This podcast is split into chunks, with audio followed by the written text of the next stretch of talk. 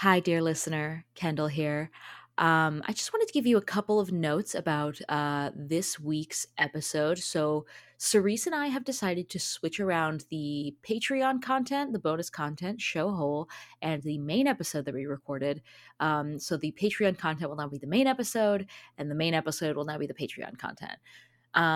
This is our choice, and we're valid in making it. You know, it's the third episode. We're allowed to make some mistakes. By the 100th episode, you won't even notice. You won't even think about it. It'll be a long-lost memory. Yeah, I feel like this is our choice, and we are allowed to make it. And I promise to our pay pigs on Patreon, patreon.com/bigsoynaturals, it's still high-quality content. I will say this is a one-time occurrence. This most likely will not be happening again. And I will say that next week, oh boy, we just finished recording the first part of that episode. And I just want to say that this is some of our finest work to date. So gear up for next week. I'll even give you a little hint. Cock is one of my favorite tastes. And not only that, but balls smell amazing. That's your hint. Gear up for next week. And in the meantime, enjoy this content. Bye. This is a certified Big Soy Naturals classic. I have a competition. I look like Jared Padalecki. I got them supernaturals. So my value right now is zero. If you think about it, AI is actually the fastest path to communism. It's all so adorable, but you can't have it. Enforced farming is really not a vibe. Hello, pay pigs. I have never watched Game of Thrones, but I like to imagine that this podcast is like that. Some of you are the warriors, some of you are the villagers, and Kendall and I are the winged dragons emerging through the storm clouds every time we drop an episode. Welcome to Big Soy Naturals. I'm Cerise. And I'm Kendall.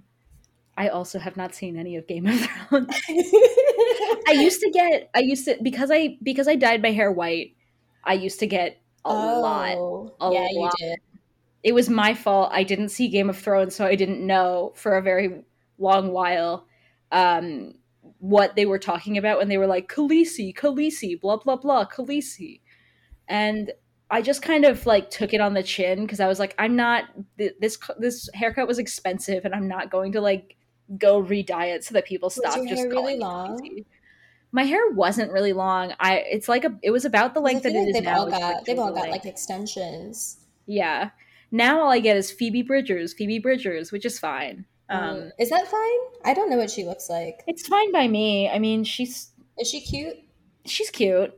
Okay. She is cute. I'll give her that. I don't get really like celebrity lookalike comparisons all that much anymore. I used to get Vanessa Hudgens like once upon a time, which I mean, I'm not gonna lie, like I did like it because I liked High School Musical when I was a kid, so that was fine with me. I really do think it was just like, this is another brown person with curly hair. But now that I have like split hair, every so often someone comes up to me and they go, oh, you remind me of Melanie Martinez. No. And I have to just like cry. No. Worse is when it's a child that's coming up to me to compliment me and they're like, you remind me of Melanie Martinez, because I don't want to like, you know, upset a child, so I have to say like thank you. Mm-hmm. Because they mean instead of being like in a complimentary way. Like, actually, 5-year-old, she's really problematic. She is problematic. I don't like the idea of children listening to that person's music, because just make sexy baby music. Me, when a child asks me to watch the new Cinderella movie with Camila Cabello, I'm like, okay, but you know what she did to Normani? She's literally really problematic. Okay, I'm excited for today's haul that we're showing you. There are a couple different hauls to be shown, just like everyone can do themselves, not to us. Do not email us with your own hauls. No. Do not do that. But the first is that we discovered Tiffany Trump's hyperpop career that never was. And it's just such a good song. Like, she has, it's only one song. It's called Like a Bird. It's featuring someone named Logic. Unfortunately, not the biracial rapper Logic.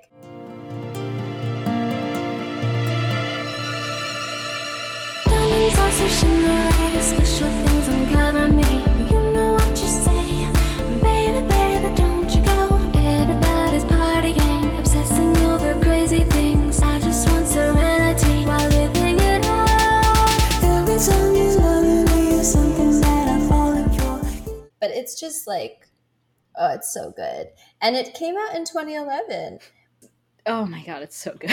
It's such a great song. And like, I feel like I'm just like really struck with like how ahead of its time it is, because it sounds like remarkably similar to Archangels, which came out 2015.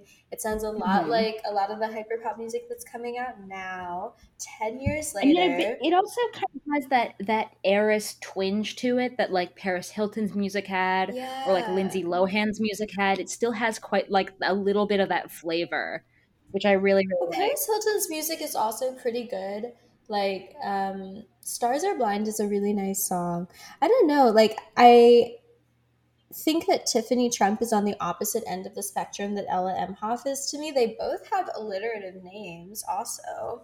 But, like, Ella Emhoff is just annoying. And, like, I'm going to go to her apartment in Bushwick. I do literally have her address.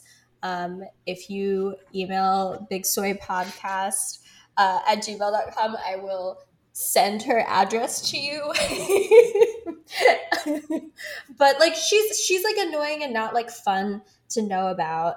And like her like modeling career that's like taking off just makes me upset. Tiffany Trump is funny. Like, she's funny to know about. And I love her, like, Spotify account that we found with all of her playlists that's mostly Lana Del Rey. And I love her, like, Bad extensions. And I love her hyperpop career that never was, but could have been. She's the gender-swapped personification of a fail son, you know, where she's just, like, not only is she like, she's not like doofy or dorky like a fail son is, like an Eric Trump, but she's just like, she's a failed daughter in the sense that she's like, she is insignificant to the people around her. Like, she is very much neglected. Yeah. She's super insignificant. Trump does not know her. I think it's not even that he doesn't like her. I do not think that Trump knows who she is. He does not know who she is in any regard, which I just think is so fucking funny. Like, she could go off and become like a Marxist-Leninist, and I think he wouldn't even know. He would be like, who is like, Tiffany? Who? I was, diving into some articles about Miss Tiffany Trump to prepare for this episode, and there's a really funny like quote in there where they ask Donald Trump like to talk about his daughter, and he responds by email saying, "Tiffany is a tremendous young woman with a big and beautiful heart. She was always a great student, and she was a very popular person, no matter where she went." Like, it's like he just, do you know her? Have you met her? It's like his assistant or his aide just kind of gave him her report card, and he was like, "Oh, C's and B's, okay."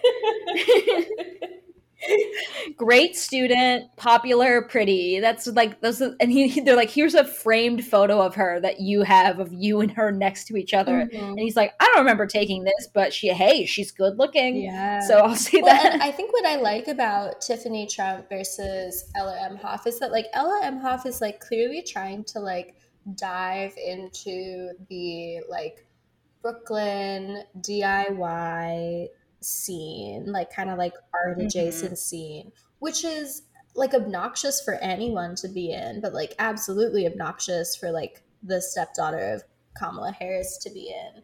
Whereas Tiffany Trump is like in a classic like pack of other rich people's useless children, and they do obnoxious things. Like, she's in this crew that calls itself the Snap Pack because the ringleader used to be famous on Snapchat.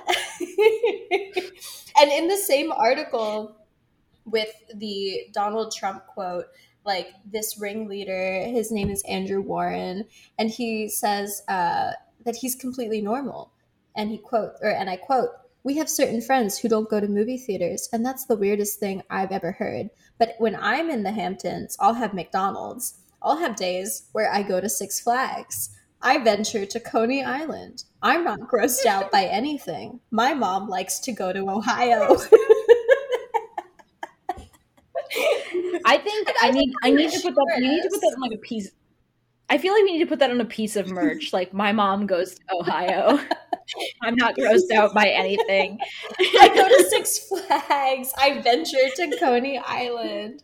And like, I don't know. I just like, I find that to be much more honest, and then therefore like much more entertaining than like pretending to be like an artsy girl that knits. Can we backtrack to the name for a second? Snap Pack. Yeah, let's go. Sounds like it sounds like a new type of packaging for like a junk food, where they're like Buzz Balls now in a Snap Pack.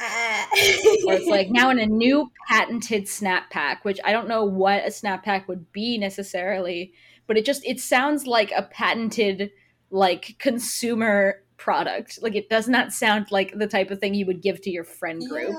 Although I will say, all cool kids who have friend group names, they pick the dumbest things. Like, at least the Heathers, I'm like, okay, they're all named Heather, that makes sense. Mm-hmm. But like, I knew these people in school who all of their initials, if they rearrange them correctly, would spell gems, because like Steven Universe, they would be like, yeah. But like, not quite Steven Universe. They thought it was like, ooh, like, we're rich and popular. We're like the gems. So they'd be like, so people would be like, watch out, the gems are coming. Oh, no. And I'd be like, but it's really stupid. It just sounds really, really dorky. Like, I don't know about you, but to me, looking back, I'm like, oh, popular people are like probably the dorkiest people I've ever fucking met in my life. I was popular. At one point, in a way. So I don't know if I can agree. In a way. I'm saying that, like, popular people who feel the need to name themselves, like, they're a little live-action role-playing group, and then they have the audacity to be, like, kids who play D&D are dumb. I'm like, bitch, you called yourselves the gems. Well, like, what are you talking about? Don't we do that, though? Aren't we in a little friend group that calls itself the Girls and Gays? Yeah, but that's like hot and cute. So it's different when we do it. It's different when we do it. Once again, but it's bad when other people do it. That's the cardinal rule. I totally agree with that. I do want to talk a little bit more about the Snap Pack, because as I was learning about them, they're just so like fun and interesting to me. Because so the ringleader, Mr. Andrew Warren, he's really good friends with Joe Biden's granddaughter, Tiffany Trump, Matisse's granddaughter, Robert, like Bobby Kennedy, like JFK's brother's granddaughter as well, and then Magic Johnson's kid. And that is the Snap Pack. Oh, and Abigail Breslin. She's just thrown in there. So it's just like, I don't know. Miss Sunshine. I feel like it's very like indicative of like where we are in our like empire's decline, where like we have all of these like dynastic families, like useless children, and like all they can do is kind of be mildly popular on Instagram. Yeah, they can't even like, I don't know, run for like local elections or something. They have to do something like boring, like being an influencer. And they have to hang out with Abigail Breslin. Is she even in the anymore? Like, but I love the idea of Abigail Breslin and Tiffany Trump hanging out, and there are pictures of them together. And Tiffany and Joe Biden's granddaughter, whose name is just like passing my mind because it's not that interesting, like they hang out. I feel like that's just like, it's so picture perfect for Tiffany to be hanging out with Abigail Breslin. Something about that just feels like, I think the only thing that could make it, like, if she was hanging out with, like, Alan Alda, or, like, if she was hanging out with, like, some weird old dudes who are, like, bit characters in, like, old movies, I feel like that would be really fun for her. I'm trying to think of other people that I would like to see Tiffany Trump hang out with. I want to see her hang out with Ella Emhoff, because I think that that would be funny. Yeah.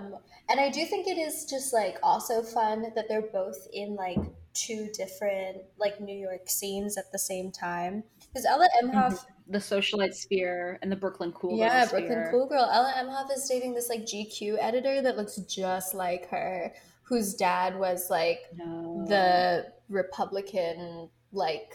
press secretary in the 90s. So I don't know, just like, okay, who would you fight? Mm-hmm. Who would you prefer to fight? I prefer to fight Ella, only because I feel like if I rocked her hard enough, she wouldn't, like, I feel like no matter what I do, Tiffany will come back with a lawsuit, whereas, like, I feel like if I rock Emma hard enough, she wouldn't, like, even she'd feel too, like, embarrassed to do so. Yeah, I feel like the way that Azalea Banks described Grimes, like, as being, like, a brittle-boned meth head who doesn't have any bone marrow, that's how I feel like Ella Emhoff is. Like, I just think that she would be a little bit easier to take on in a fight, because, like, I don't know, she clearly doesn't have, like, any meat on her bones, and I think that the bones themselves are hollow, like a bird. Okay, so that's fight. Yeah. In terms of who would you hook up with? Yeah. Like, gun to your head. Yeah. I know, gun to your head. It's gun to your head situation. That's what a would you rather is. Okay. To me, it doesn't seem feasible that I could hook up with Tiffany, but I guess her, only because, like, what's Ella gonna do? Crochet me a dental dam? What's Ella gonna do for me? I just feel like there's nothing there. Like, as much as she's definitely lesbian coded, despite the fact that she's dating a GQ, she's definitely trying to be lesbian coded with the whole Brooklyn cool girl, the pixie cut, JNCO jeans, the crochet thing. She's like, Brooklyn, I'm queer coded. Cool then, like, I guess, like, lesbian signaling while being straight. That is extremely cool girl. That's what I mean, is that, like, I feel like, even though I feel like more people would be like, oh, I think you'd have more luck statistically bagging Ella Emhoff. I just feel like it's more likely that she'd be like, yeah, why not? I just don't think I would. Yeah, yeah. I don't think that she would actually be receptive to it. Like, I think that, like, all of the lesbian signaling is sort of like a facade over someone who would get very, very upset if you, like, got undressed in front of her. She'd be like, what do you mean? Like, do you think that I'm a lesbian?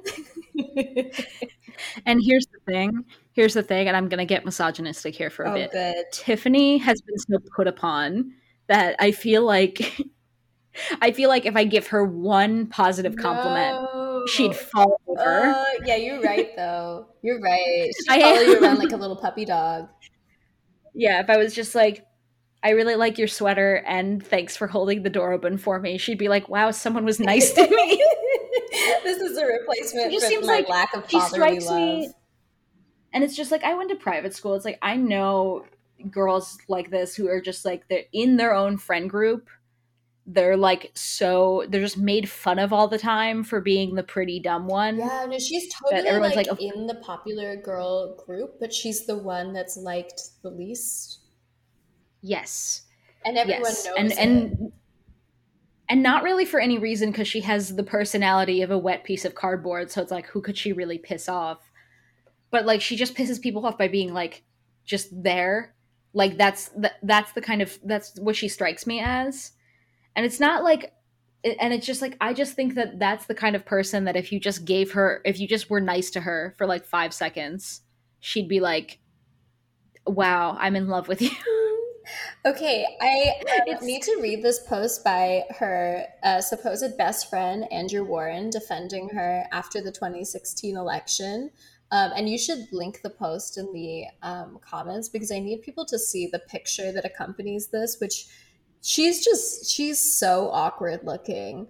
I couldn't tell you exactly what it is that's wrong with her, but she's holding this boy's hand and she's wearing stilettos, but there's just something about her that reads like deeply insecure. But he's defending his friend, which is nice of him. But again, it does make me ask the question, like, does he know her? It does read a little bit like Donald Trump's post. Mm-hmm. And this is her best friend, leader of the Snap Pack, Andrew Warren. Okay, to start off, imagine going on Facebook and seeing everyone you thought was your friend hating on you and saying they want to murder your family. It's fine that everyone has their stance, and posting it is fine, but reposting things like killing Tiffany's entire family, in parentheses, including her, isn't. I was taught not to discuss politics among friends growing up, because it just causes problems. It used to be that people didn't discuss their political views to avoid problems. And while pushing people to vote is important, I think keeping who you're voting for to yourself also is. With social media in the current generation, that is obviously very difficult. I know some people have strong opinions, but think about the time Tiffany Trump, who has been my best friend for as long as I can remember, is going through. Never once has she personally done anything to offend anyone, and she is one of the most nice and genuine people that I know. People attacking or hating on her should take a step back before knowing who she is and what her views are. She is a normal 23-year-old girl, and imagine how her friend or how she feels checking social media and seeing that all of her friends and people she knows are posting things about how they want to murder her and her family. If people are going to continue to hate on her, I instruct them to remove me or unfollow me, as they can clearly not understand what I am trying to get across. This isn't a post to support or not support Trump, Hillary, or anyone else. This is not political, and it is to remind people to think before they post things. I still have not once stated my political view, because I think it is a personal matter. What the current generation is turning into a social media trend. I'm just here to be there for my best friend. Again, not start a political war. I hope that people can show compassion and be sensitive to the way others may feel. Thank you so much, Andrew. Wow. Isn't that powerful? Wow, powerful stuff.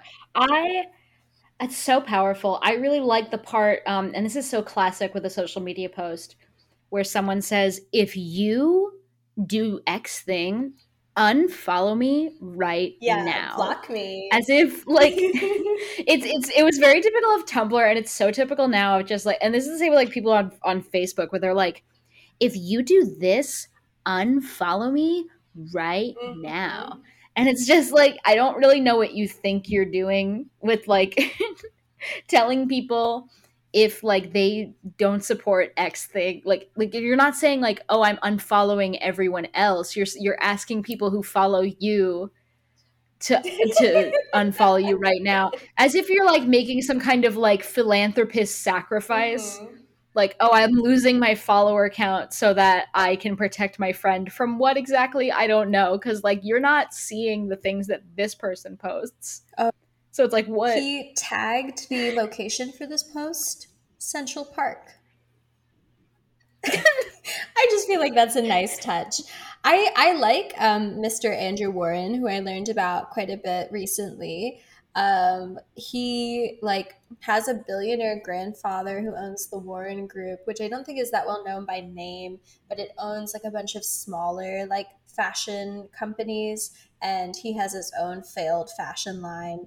And what I think is cool about him is that he went to Syracuse University, and I would like never make fun of someone for what college they did or didn't get into if it's not like an Ivy or whatever, unless you are the child of a billionaire, because that means that they couldn't buy your way into like a prestigious university, and the school that they could buy your way into was Syracuse University, which means that, like, I don't know, like, you're dumb as bricks. I think what's worse than them not being able to is possibly them not wanting to. I mean, like, you're not worth the effort of trying to get into Harvard with my money. Yeah. Well, but he'll go to the Hamptons and he'll go to McDonald's. He's not grossed out by anything. His mom likes to go to Ohio. His mom goes to Ohio. Yeah.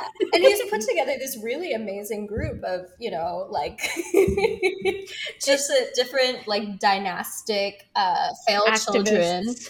Children. He's speaking out bravely against bullying. He's friends with Magic Johnson's kid. I really want to see, like, Tiffany and Magic Johnson hang out. Because you know that must be happening since she's friends with you know what I would love?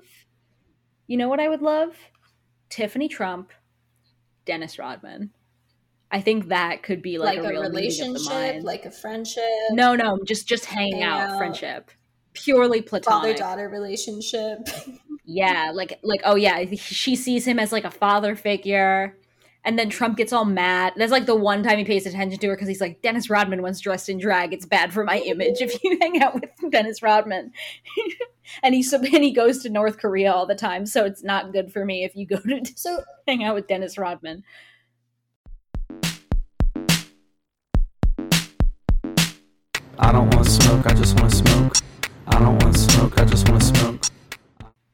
Given that we're both brand managers in our professional lives, and that Tiffany Trump has this really great song, but, you know, clearly she's got this, like, problematic family baggage that she has to shed before she could have a successful pop career.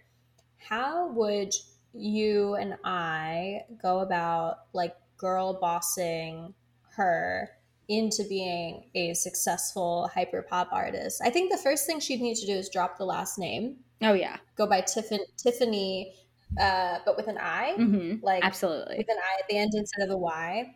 Maybe even like Tiffany.png, Tiffany.jpg. You know, like kind of doing some like early 2000s signaling, but like definitely dropping the last name. Yeah, Tiffany. I think she'd also need to like either dye her hair black. Yes, like pitch black, or like commit to being like a white bleached blonde, like Khaleesi. I think she should go even more bleached, like full on white hair, or even not like Fox News blonde. No. You have to be like alt girl blonde, or I would even consider bubblegum pink. I think that could be like if she went for the full like. Yeah, I think just anything to be like I'm not like e-girl hair is what she would need to do. Maybe get some bangs, maybe really long ones that kind of go over her eyes to also make it like, oh, is this Tiffany Trump? Like, who knows? Very Sia of her. And then she should get like really long, like acrylics that are like Hello Kitty, and like take pictures with like her hands over her like banged eyes. She exclusively wears super close up, like either like female dominatrix corsets or like full on, like just full on like latex leather goth, like.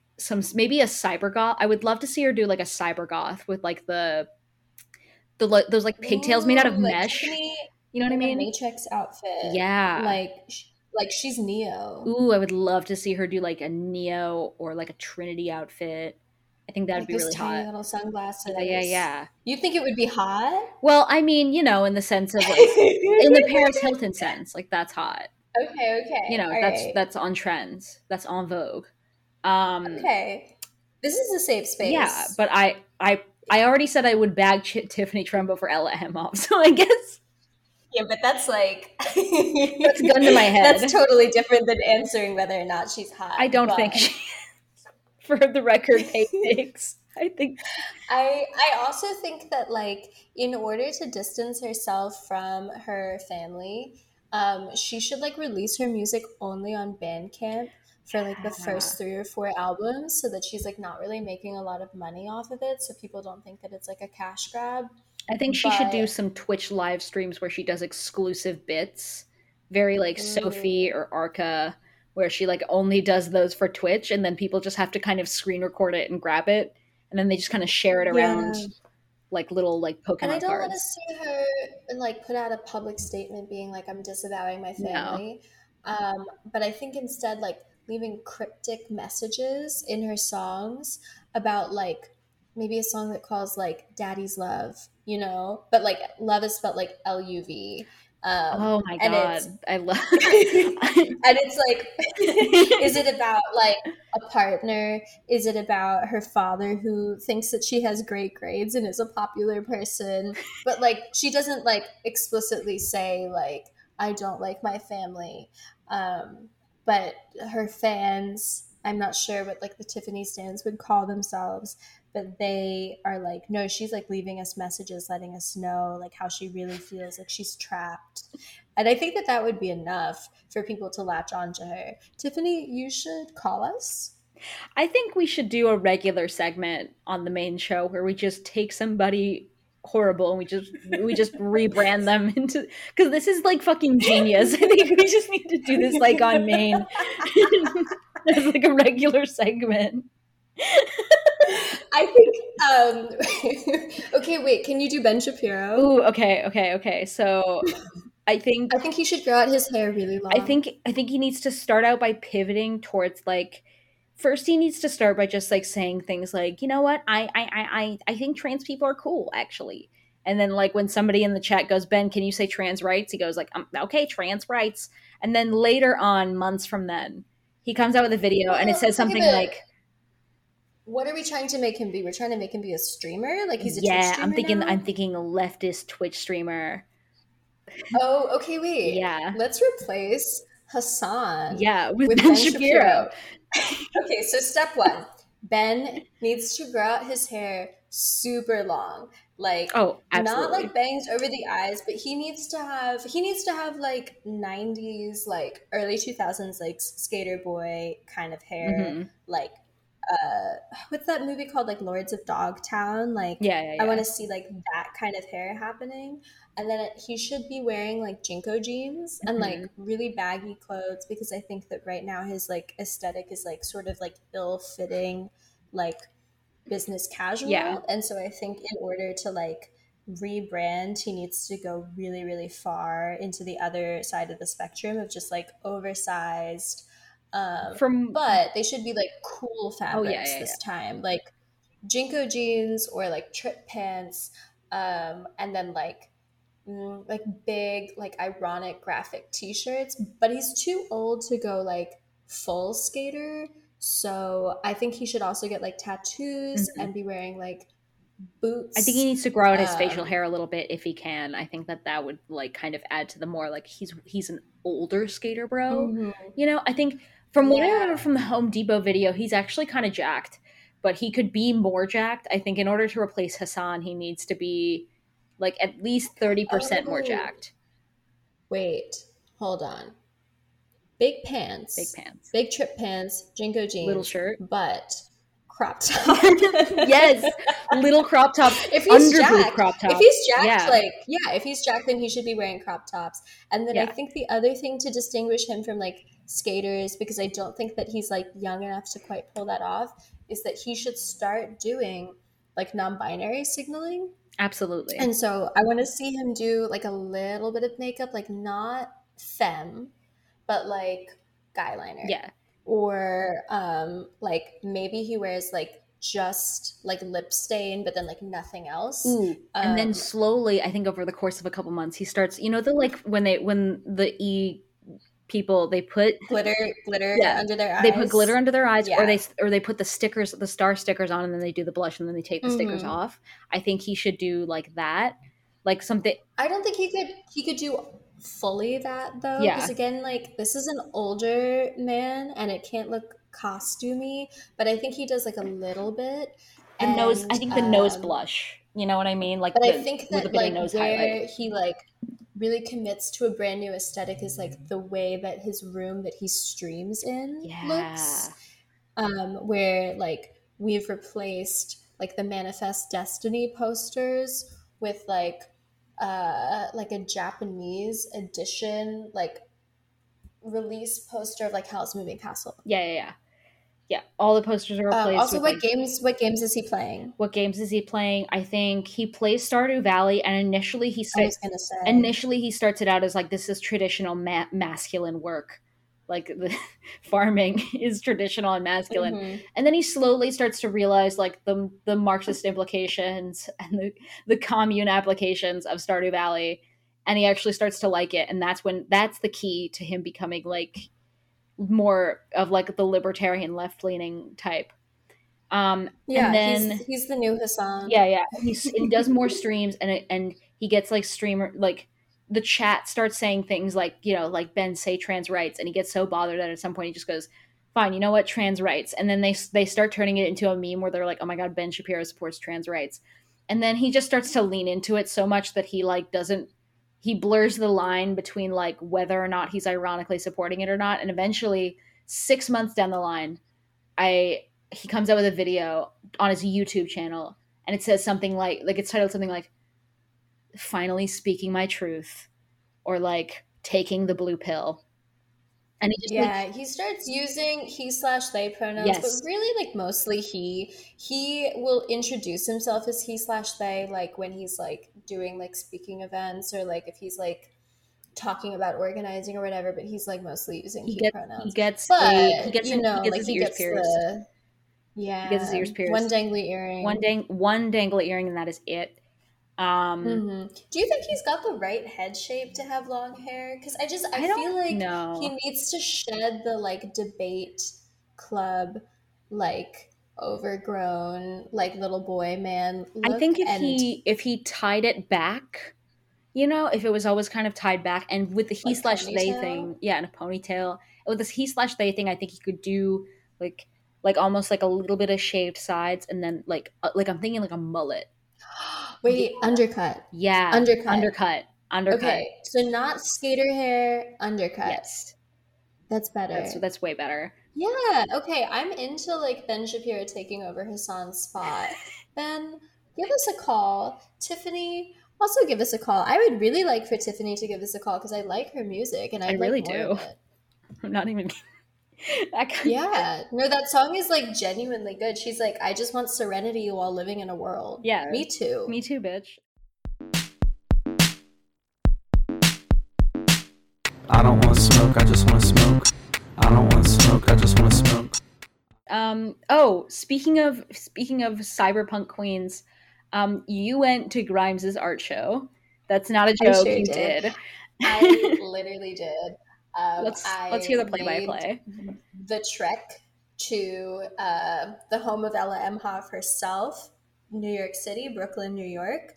I went to an art exhibit. It was called Undercurrents. It's still going on, unfortunately.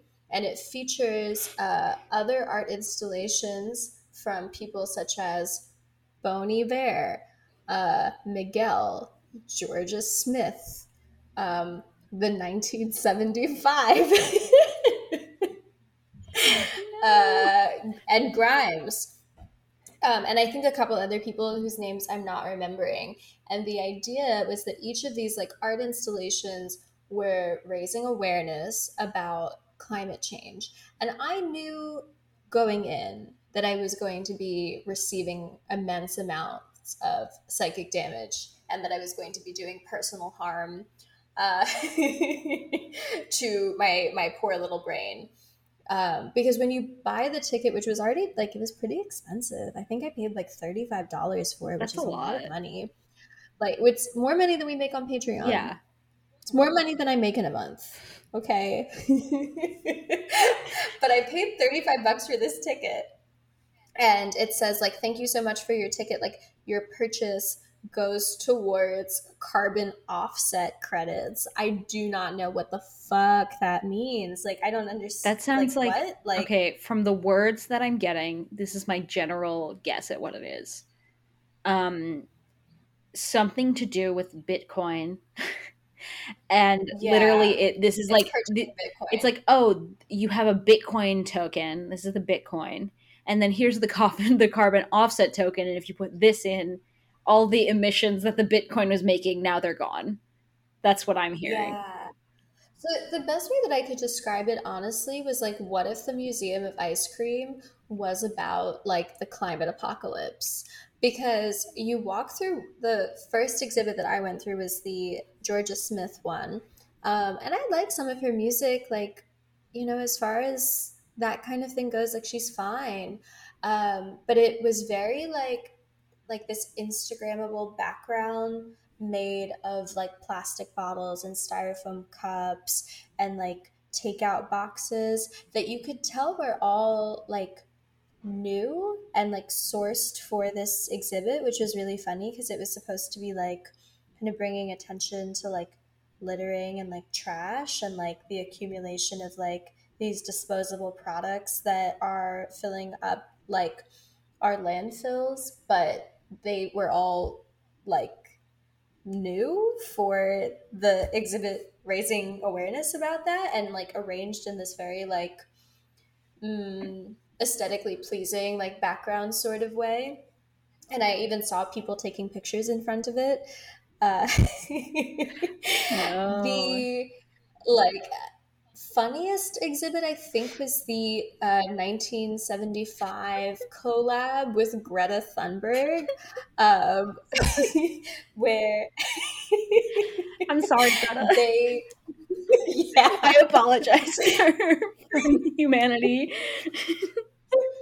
Like Miss Greta herself, like she was doing some sort of spoken word, like poetry about like the immediacy of action that we need to take, set to music that I can, I guess, assume was composed by the 1975. But what made this really funny is that the words of the poem, you know, were, oh, and it was in film form. So the words of the poem were like overlaid over these like images of both like climate disaster and then also like serene nature photography, but they all still had like the Getty Images like watermark on them.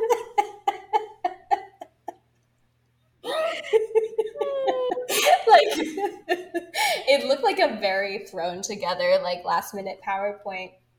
And I wish that I had recorded some of Greta's poem, because there were a few moments in it where she was calling us to action, but then saying like, there's no politics that can save us. And like what we need now is like civil disobedience. And like, we all need to stand together. And then there were, the only like actual call to action that I saw in this exhibit was a QR code that if you scanned it would tell you to tell your representative to search for climate solutions and support them. Like there was nothing that I saw that was like telling you like, yeah, like what you could do or like what sort of things you should support. It's very DSA to be like, call your congressman. Like I understand functionally what that does, but like for an art exhibit featuring Bon Iver, I'm like, boy, it's you. Like you should call the congressman. Well, the Bon Iver one I found interesting, too, because his explanation for his piece was that, like, as an artist, he is aware that touring has a pretty, like, detrimental impact on the environment. And he's like, so it's important for me to think about it. I'm like, and I guess that's it. Like, just to think about it. You thought about it, and you put this piece together. Thinking. But it doesn't... you know, maybe like say that perhaps like artists shouldn't go on tour and that they should like maybe move to showcasing their work in a different way instead, or that like artists have to go on tour right now because of how bad it is with like streaming for like musicians to make money, and that's the only avenue for like musicians to be able to like generate income, and that it like creates this really harmful like impact on the environment where like people don't have another option but to keep doing this thing that they acknowledge is bad for the environment. None of that's happening. Bon Iver scored some like music that these like two contemporary dancers did like an improv piece over.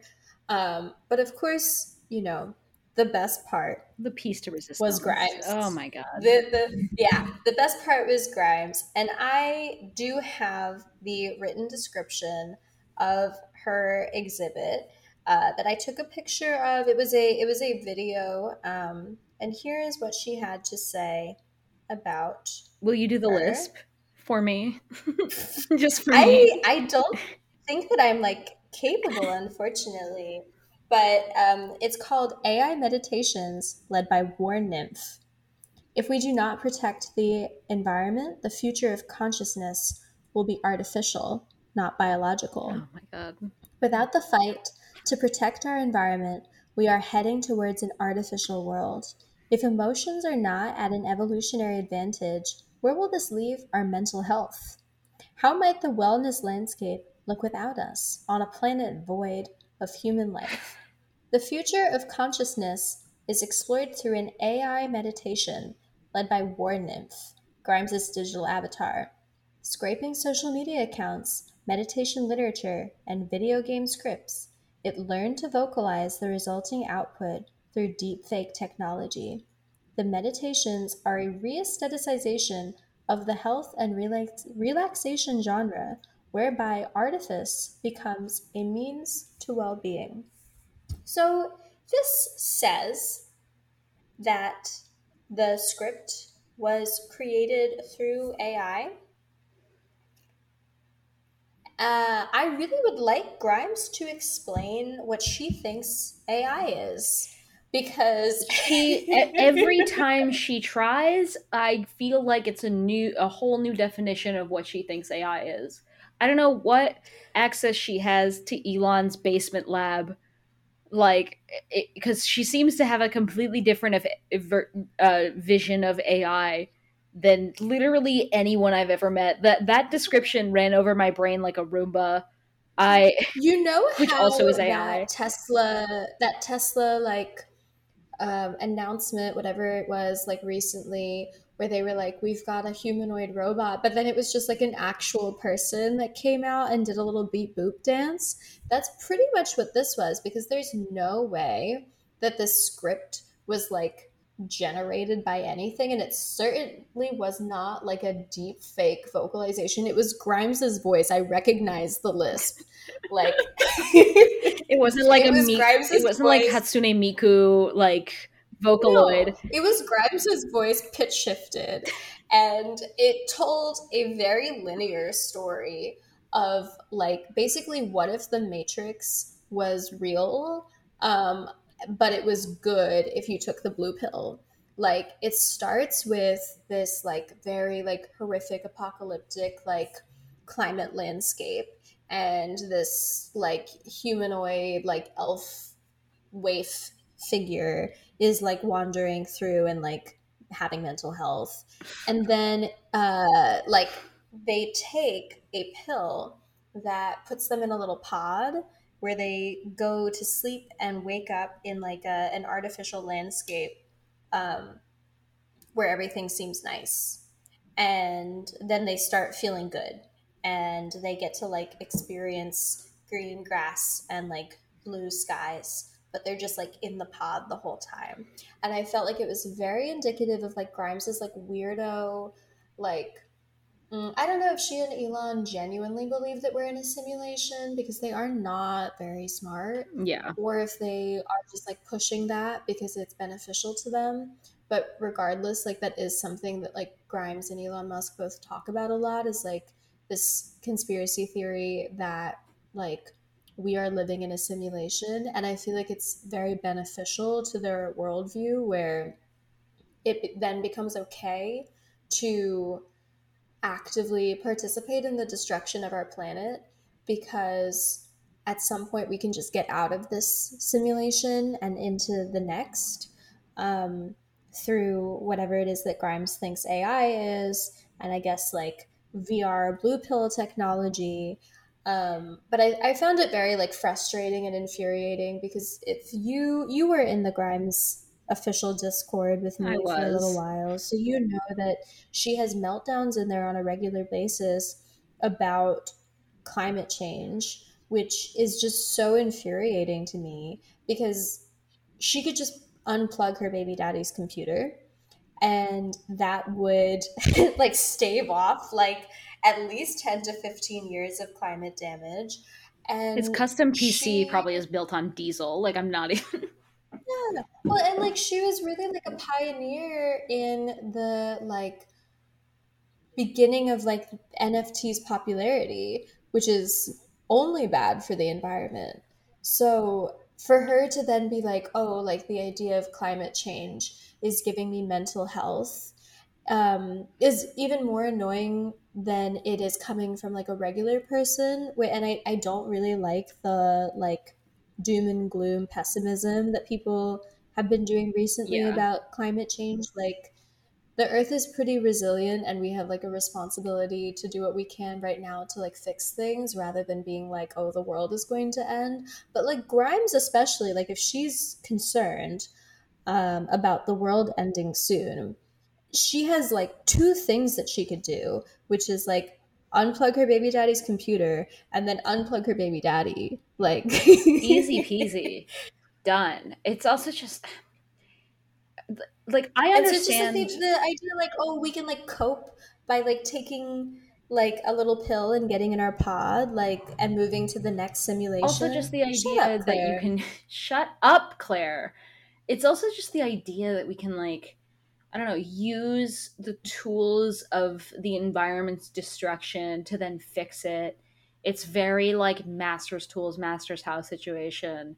That's just so eye-rolly. And you and I have both read The Californian Ideology, and I'm always thinking when it comes to Grimes and Elon about the example of Thomas Jefferson and the Dumbwaiter that was brought up in that text, that Thomas Jefferson relied on slave labor to innovate and to like fuel his like libertarian philosophy and lifestyle, but created distance between himself and the like slaves that he used for labor by like creating all of these little gadgets and doodads that would like obscure the human person that was behind the work that was being done. And the one example that's used is the Dumbwaiter, where he would be able to summon different objects and things from like the enslaved people that he had doing all of the real work for him via Dumbwaiter, so he didn't have to actually see anything happen but have it brought to him. And that's totally like where this whole AI fantasy like takes me, because okay, whatever, we have our little blue pill and our little pods. Who is responsible for running the simulation? It doesn't make any sense. Like who rings all the bells? Like, I don't really get. When she has that like TikTok that, of course, like we know because it's in our theme, like that AI is going to solve the problem that she has with communism, which is that enforced farming is not a vibe, and that we can automate the farming and not do any work.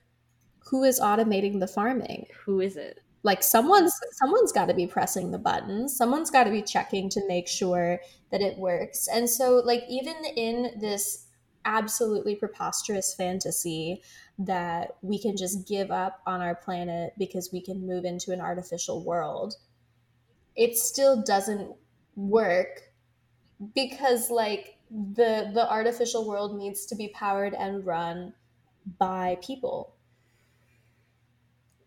It's incredibly just blindly stupid and frustrating to just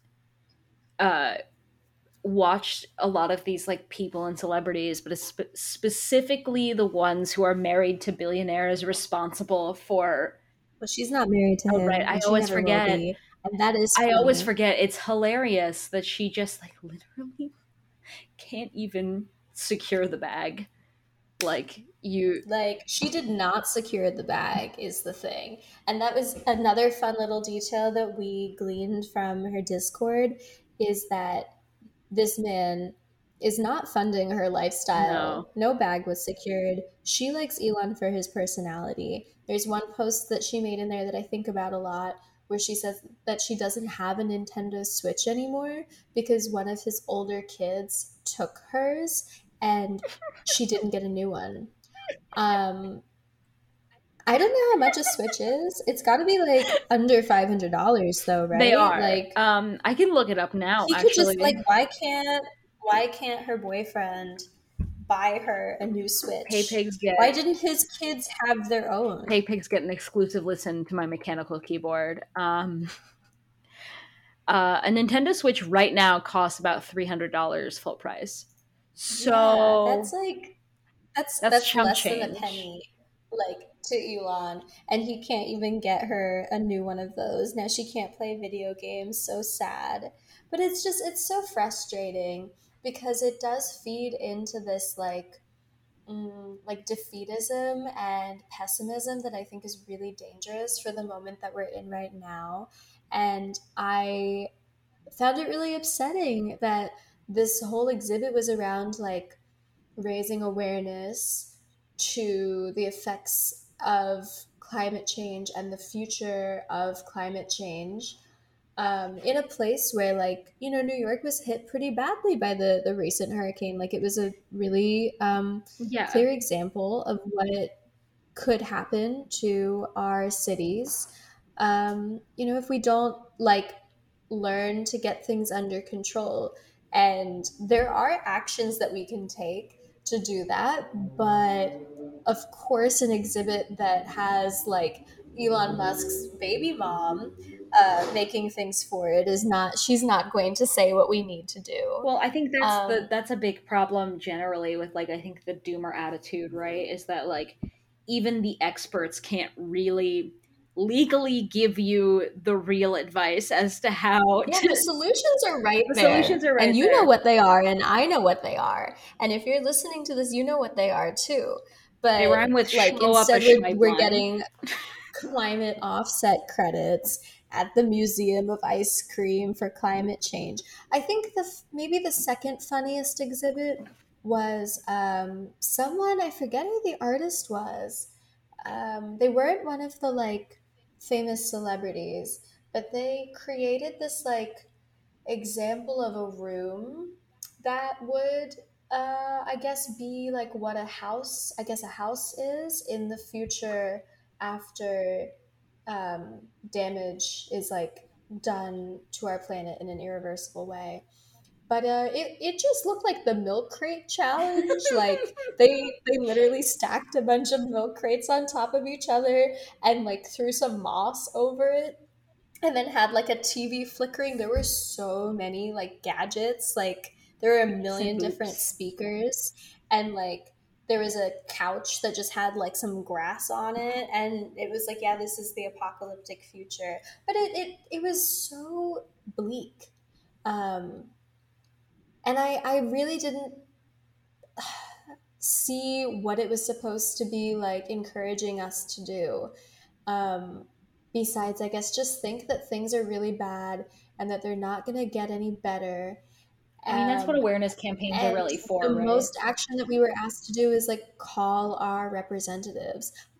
But I don't understand how it could be saying that while at the same time impressing on us like how urgent this thing is, when we all know what our like current political reality is like. Well, I think like even if calling her representative was a meaningful path for change, like the timeline that this entire exhibition was impressing on us like would not line up with like the solution that it was giving us. Bureaucracy. And then Greta herself is saying that there's no politics that can save us, that we have to do civil disobedience. But call your congressman. Call Gavin Newsom. Yeah. Tell him, pretty please, will you let me keep the world that I sit in? And then Gavin says, then perish. I'll get back to you in 5 to 6 weeks. Oh, sorry, I meant years. Anyway. It's literally just like, yeah. You're like, well, I mean, isn't that kind of, I think it's kind of the point of like it's the poison of an awareness campaign, right? Awareness, whenever someone says an awareness campaign, I'm always very suspect, because I'm just like, and especially when it comes to such a wide issue where it's like awareness, I feel like is a very different mindset to frame your art campaign in, rather than like, I don't know if I mean, I know we can't, you know, everyone's too afraid to kind of use words like direct action, and, you know, even words like community care are considered like, you know, hippie bullshit.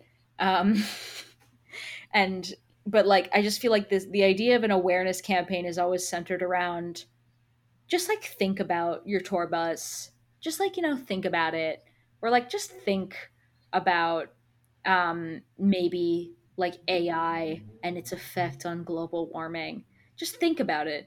And it's like, I understand the notion of like, thinking is the first step to doing, obviously, and becoming aware of certain issues. I mean, that's kind of where like, that's where you like our Tumblr kind of phases kind of came from, is like the awareness of consciousness and the awareness of social justice kind of morphed into becoming a hot, sexy communist. But at a certain point, it's like celebrities especially, and celebrity artists have this tendency to think that just thinking about it and conceptualizing is enough. I think partially because they rule quite literally the marketplace of ideas, in the sense of like they only work within the framework of concepts and conceptualizing. And it's very, as you said, like the master's tools are not going to be able to dismantle the master's house. And so, of course, you know, an exhibit put together by like Elon Musk's baby mom is not going to tell us what we can do to like meaningfully address climate change.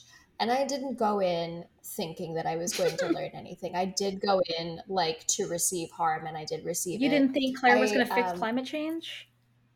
No, I did not. But I am really interested to, I wish I could have eavesdropped on what the other people who were at the exhibit were thinking. I don't know if they were all also going to receive harm, or if they were going to like receive knowledge.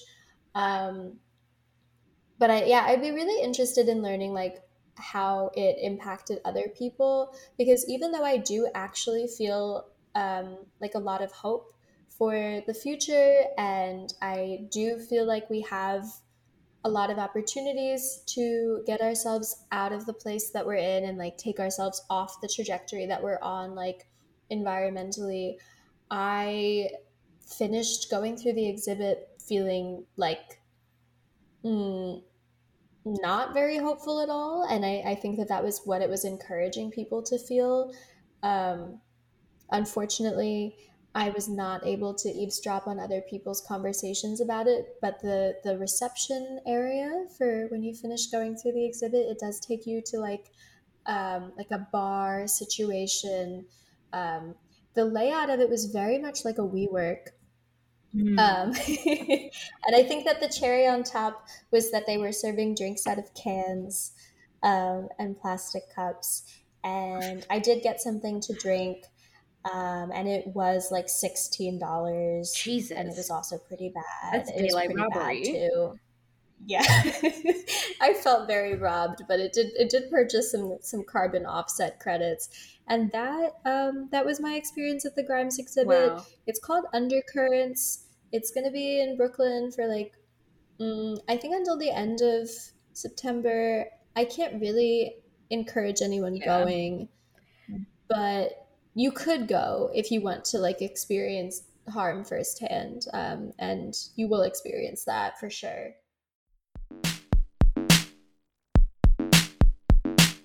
I don't want to smoke, I just want to smoke. I don't want to smoke, I just want to smoke. I think, you know, to wrap this up, speaking of September, yesterday was 9/11. And, you know, I think this 9/11 anniversary was very different from others. I think it's legal now. What I will say, it's an adult. Yeah. Actually, it's been an adult. It's a legal adult now. We can make it felt like people were more willing to. The anniversary of 9/11 has been old enough to date Drake for like 2 years. Yeah. People were at least more willing to like talk about it more honestly, if not a little more comedically. Here's what I will say. I lived in LA for like 2 years, and so many people there acted like 9/11 happened to them. And I think as two people from the tri-state area, the best originally. States. Well, really only one of them is a good state. And that's New Jersey. Yeah. The other two, like, they're fine. They're fine.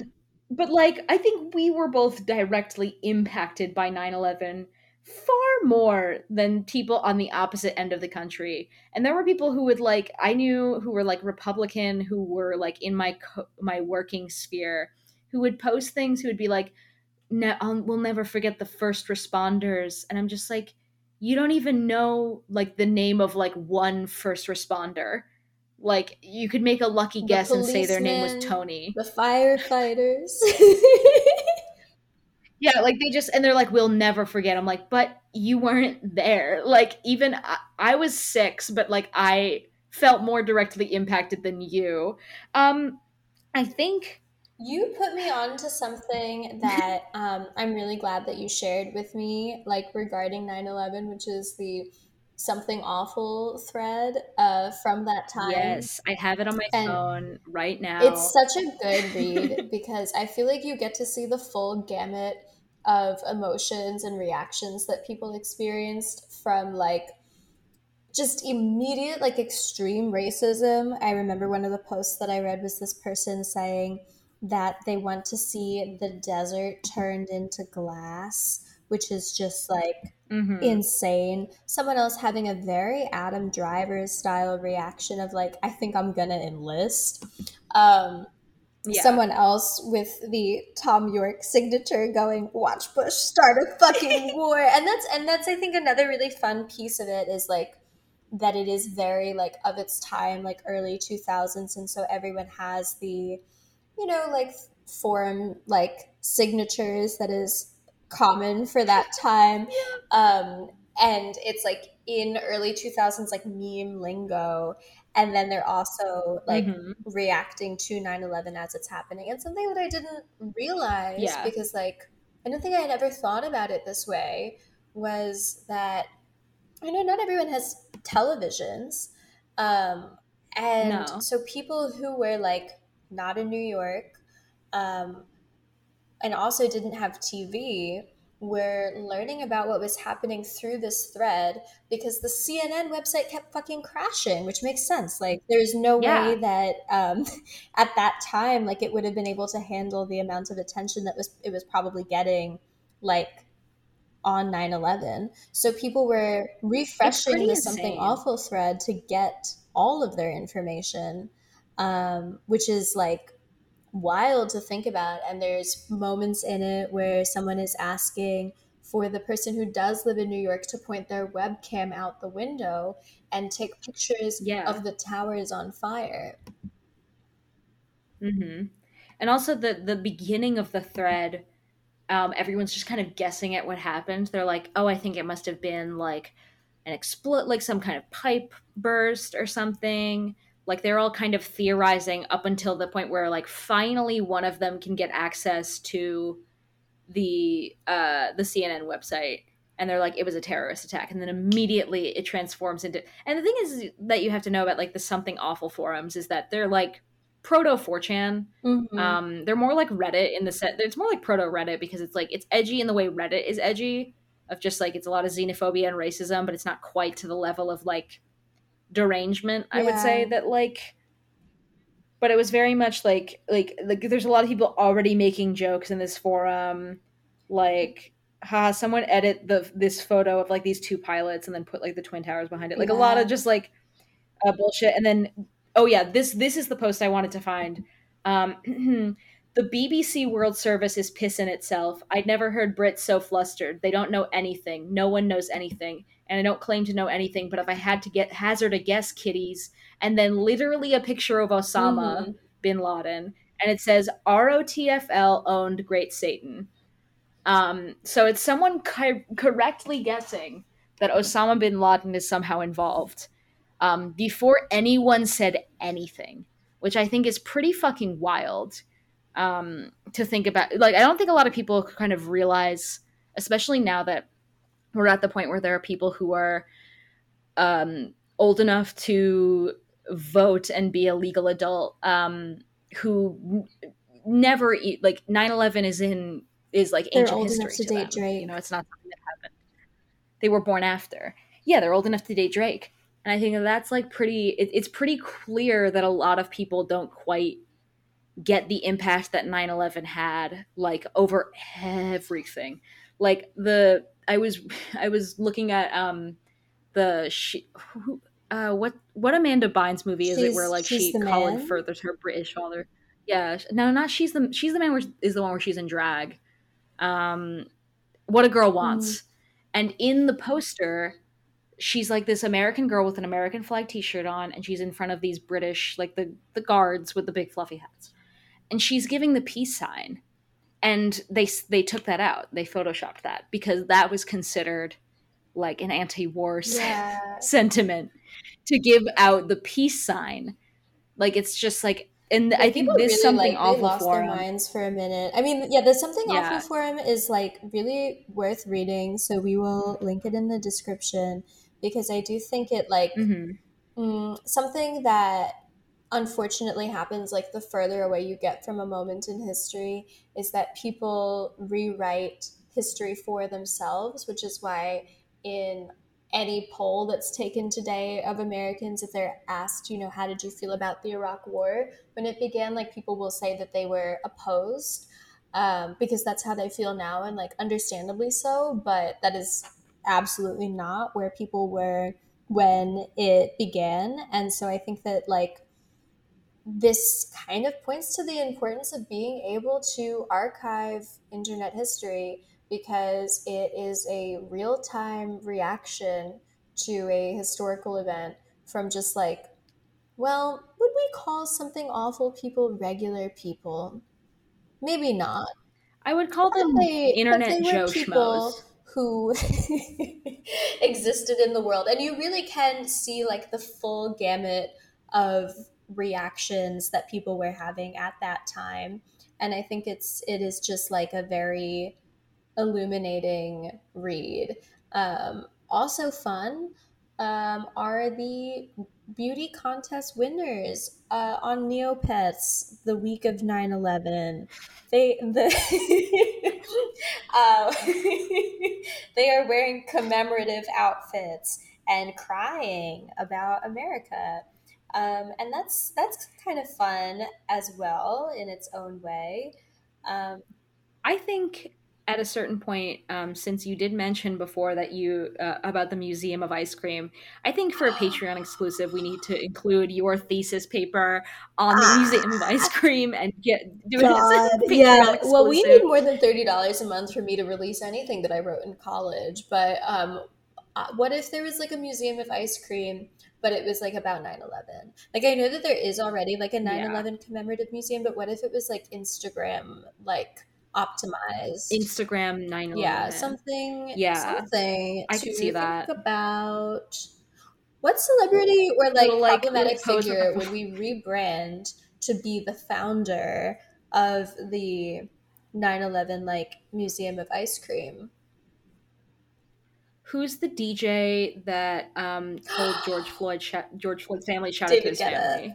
He's not even American. Yeah, it's David Guetta. Yeah, I think that makes it better. So it's like I think that makes it even worse. For when the French didn't want to go to war with Iraq, we're in Iraq and we had to like make freedom fries. Exactly. See, exactly. You get the drinks like from Jennifer's Body, the tower drinks. Yes. We should maybe actually keep this idea for ourselves and start this museum. I feel like it would take off. It would take off. I think it would do really well. I've been getting a lot of flack from men. Once again, I've been subjected to having to talk to heterosexual men. I like it when they talk to me. And whenever I bring heterosexual men, send me a DM. I'd like to have a conversation. Well, I hate when they question my intelligence, specifically because I said Jennifer's Body is about 9/11. And they were like, what? No. What? No. And they just kept saying no. And I'm like, but it is. Like, I don't know what you like. You just clearly you haven't seen the movie. They're like, no, I've seen it. Of them, because you could actually, and I'm not trying to take away from your point at all, but like every movie made by Americans in the like early 2000s up to the year 2010 like was a reaction to 9/11 and is about the Iraq war. That is actually just true for all film from that time. I think it's bizarre that when I talk to women and gay people about 9/11, they're like ready to go. They're ready to talk about it. But when I talk to men about 9/11, they're like, especially 9/11 in the media, they're like, they want to shut off. And I find it very interesting. I wonder why that is. They love telling their story about where they were. It's because they are realizing I know more about 9/11, but in a pop culture way, and that to them seems either uncomfortable or insensitive. Whereas they like talking about like boom boom shoot, like Call of Duty kind of stuff. I welcome your presence in my DMs about 9/11. Come into my DMs, not Kendall's. Kendall doesn't want to talk to you, but I do. Straight men, get in there and tell me, what do you think? 9/11, good or bad? 9/11, pro or con? Your need for masochism. No, I like it. They're my friends. The final thing that I think that I want to talk about on this subject, and maybe is what we will leave our little pay pigs with for this week, is that I share a birthday with none other than the man himself, the man of the hour, the man of the year, the man of the decade at least, maybe not the century, he's dead now, Osama bin Laden. That's right. He's a Pisces man. I'm not a Pisces man. I am a Pisces though. But here's where we differ. He has a Sagittarius moon and I have a Scorpio moon, and that's really made all the difference, because I would not be able to like have as large of a friend group as he did. You know, the whole like Sagittarius thing is, you know, like being very sociable, and being able to connect with like lots of different kinds of people because like you're really interested in seeking out new experiences. That's also why he was always traveling. I mean, he was also like on the run, but like he was on tour. But it's just like it is like very like Sagittarian to like be going to new places and like learning new things. And so that's why like Osama was like, well, I can't just like stay in Saudi Arabia. Like I have to fight with the Mujahideen in Afghanistan. And then he was in Pakistan. And then, you know, like he had to travel a little bit more because he was being chased. But also like, it's just very Sag moon of him. The other person that we share our birthday with is John Hamm. And here's what the three of us have in common. We're all really good looking, but we want people to think that we're funny. If any of our pay pigs would like to draw fan art of Cerise, John Hamm, and Osama bin Laden together, please email us at bigsoypodcast@gmail.com. Also, do you remember when the Super Size Me guy tried to make a documentary where he tries to find Osama bin Laden? No. I do. Tell me more. It was like he I didn't watch the full documentary, but it was like right around the time where people were like absolutely convinced that Osama was hiding in a cave somewhere, because they thought the desert was just like filled with caves. They had a really funny chart. They thought the biosphere about like what they thought the cave was going to look like. Yeah, they had the whole like wasn't that I thought that was Saddam's hideout. No, that's what they thought it looked like before. Or no, that's what they thought Osama bin Laden's hideout looked like. Regardless, they thought he was hiding in a cave because, as you know, the desert is a biosphere filled to the brim with caves on every side. And I remember he specifically made this documentary where he's like, I think it was called like Where in the World is Osama bin Laden? And it was just like, I think after he made a documentary where he was like, hey, did you know McDonald's is really bad? Didn't know that, did you? If you eat it every day, if you eat fast food every day for every meal, a large combo for a year, you might die. Something that's also true about me and Osama bin Laden is that we have not been eating a lot of McDonald's. Osama, because, you know, again, like he was on the run. Me, raised vegan. I remember the year that Osama... I'm just like, I'm looking at his chart, and he's just got, like, we've got some similarities. We both have Pisces Mercuries, which is why we're both, like, good at talking to people, but in, like, kind of a roundabout way, and we can be a little bit evasive. But I think another place where we differ that is important to note is that he has a Pisces Venus and I have a Taurus Venus, and that's why he can be poly, because like he was a poly guy, but I can't. Taurus Venuses, you know, they're kind of just like fixated on one person at a time, and they've got to see that through. A Pisces Venus is like probably more likely to be able to juggle different kinds of romantic relationships at the same time. I think like if he was born when I was born, then things would be really different. Namely, he'd be younger and hotter. But... well, yeah, 9/11 also like couldn't have happened when it did. If he was born when I was born. The Dixie Chicks would have had a very, very long and but if you go to like one of the astrology websites and like put his birthday in, which I did because I wanted to read it, it's like pretty funny because it, you know, I guess it doesn't like realize who he is. It just like generates the chart as if he was like a regular guy. So it like... it just writes it in a really funny way where it's like there's many different planets that symbolize the forces and positive energies that happen in different ways in your chart, Osama. Okay, so I looked it up. The documentary is in fact called Where in the World is Osama bin Laden? I was not making that up. The poster is meant to look like an Indiana Jones film. He does go to like Afghanistan, Jordan, Israel, Morocco, Egypt, Saudi Arabia, and Pakistan.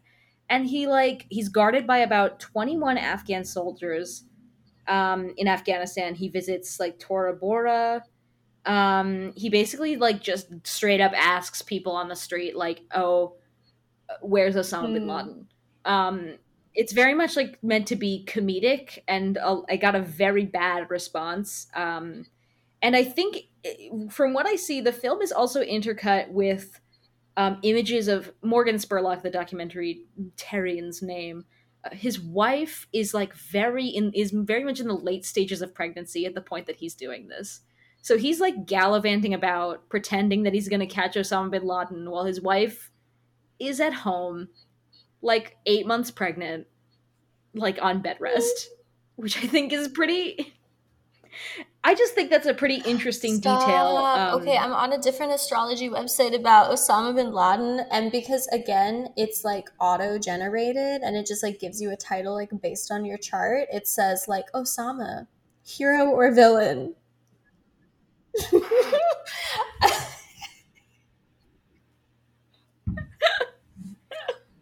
I think we should end on that note. I don't think there's anything better that we could come up with Then a website asking, is Osama bin Laden a hero or a villain? Let's discuss. Based on his chart alone. What is what kind of answers does it spell out for us? And I think that that is where we should end, because that really does show you, you know, history is written by the victors. To some, Osama is a hero. To many, he is a villain. But what will be written in the book of time, that will be determined by you, our listeners, and also us. And my knowledge of astrology. Thank you so much for your time. This has been Big Soy Naturals. My name is Cerise. I'm a Pisces with a Scorpio moon and a Libra rising and a Taurus Venus. Have a good night. And I'm Kendall, and I just interrupted Cerise because I'm a Virgo moon and a Virgo sun and a Cancer rising, and I want everyone to know about my feelings. Goodbye. I don't want smoke, I just want smoke. Cock is one of my favorite tastes. I don't want smoke, I just want smoke. When I hit the pipe, I'm like Walter White. Not only that, I feel like a ball smell amazing. Yeah, I like green because it makes me lean. And I smoke high because I'm blowing clouds. Women when I hit high, then it's time to smoke. They are dangerous people. Like, I cannot get it far enough down my throat to be satisfied. Like, give a fuck. I don't want smoke. I'm only satisfied when I feel those intense, powerful, salty, hot pumps of cum down my throat. I just want smoke. This is a certified Big Soy Naturals classic.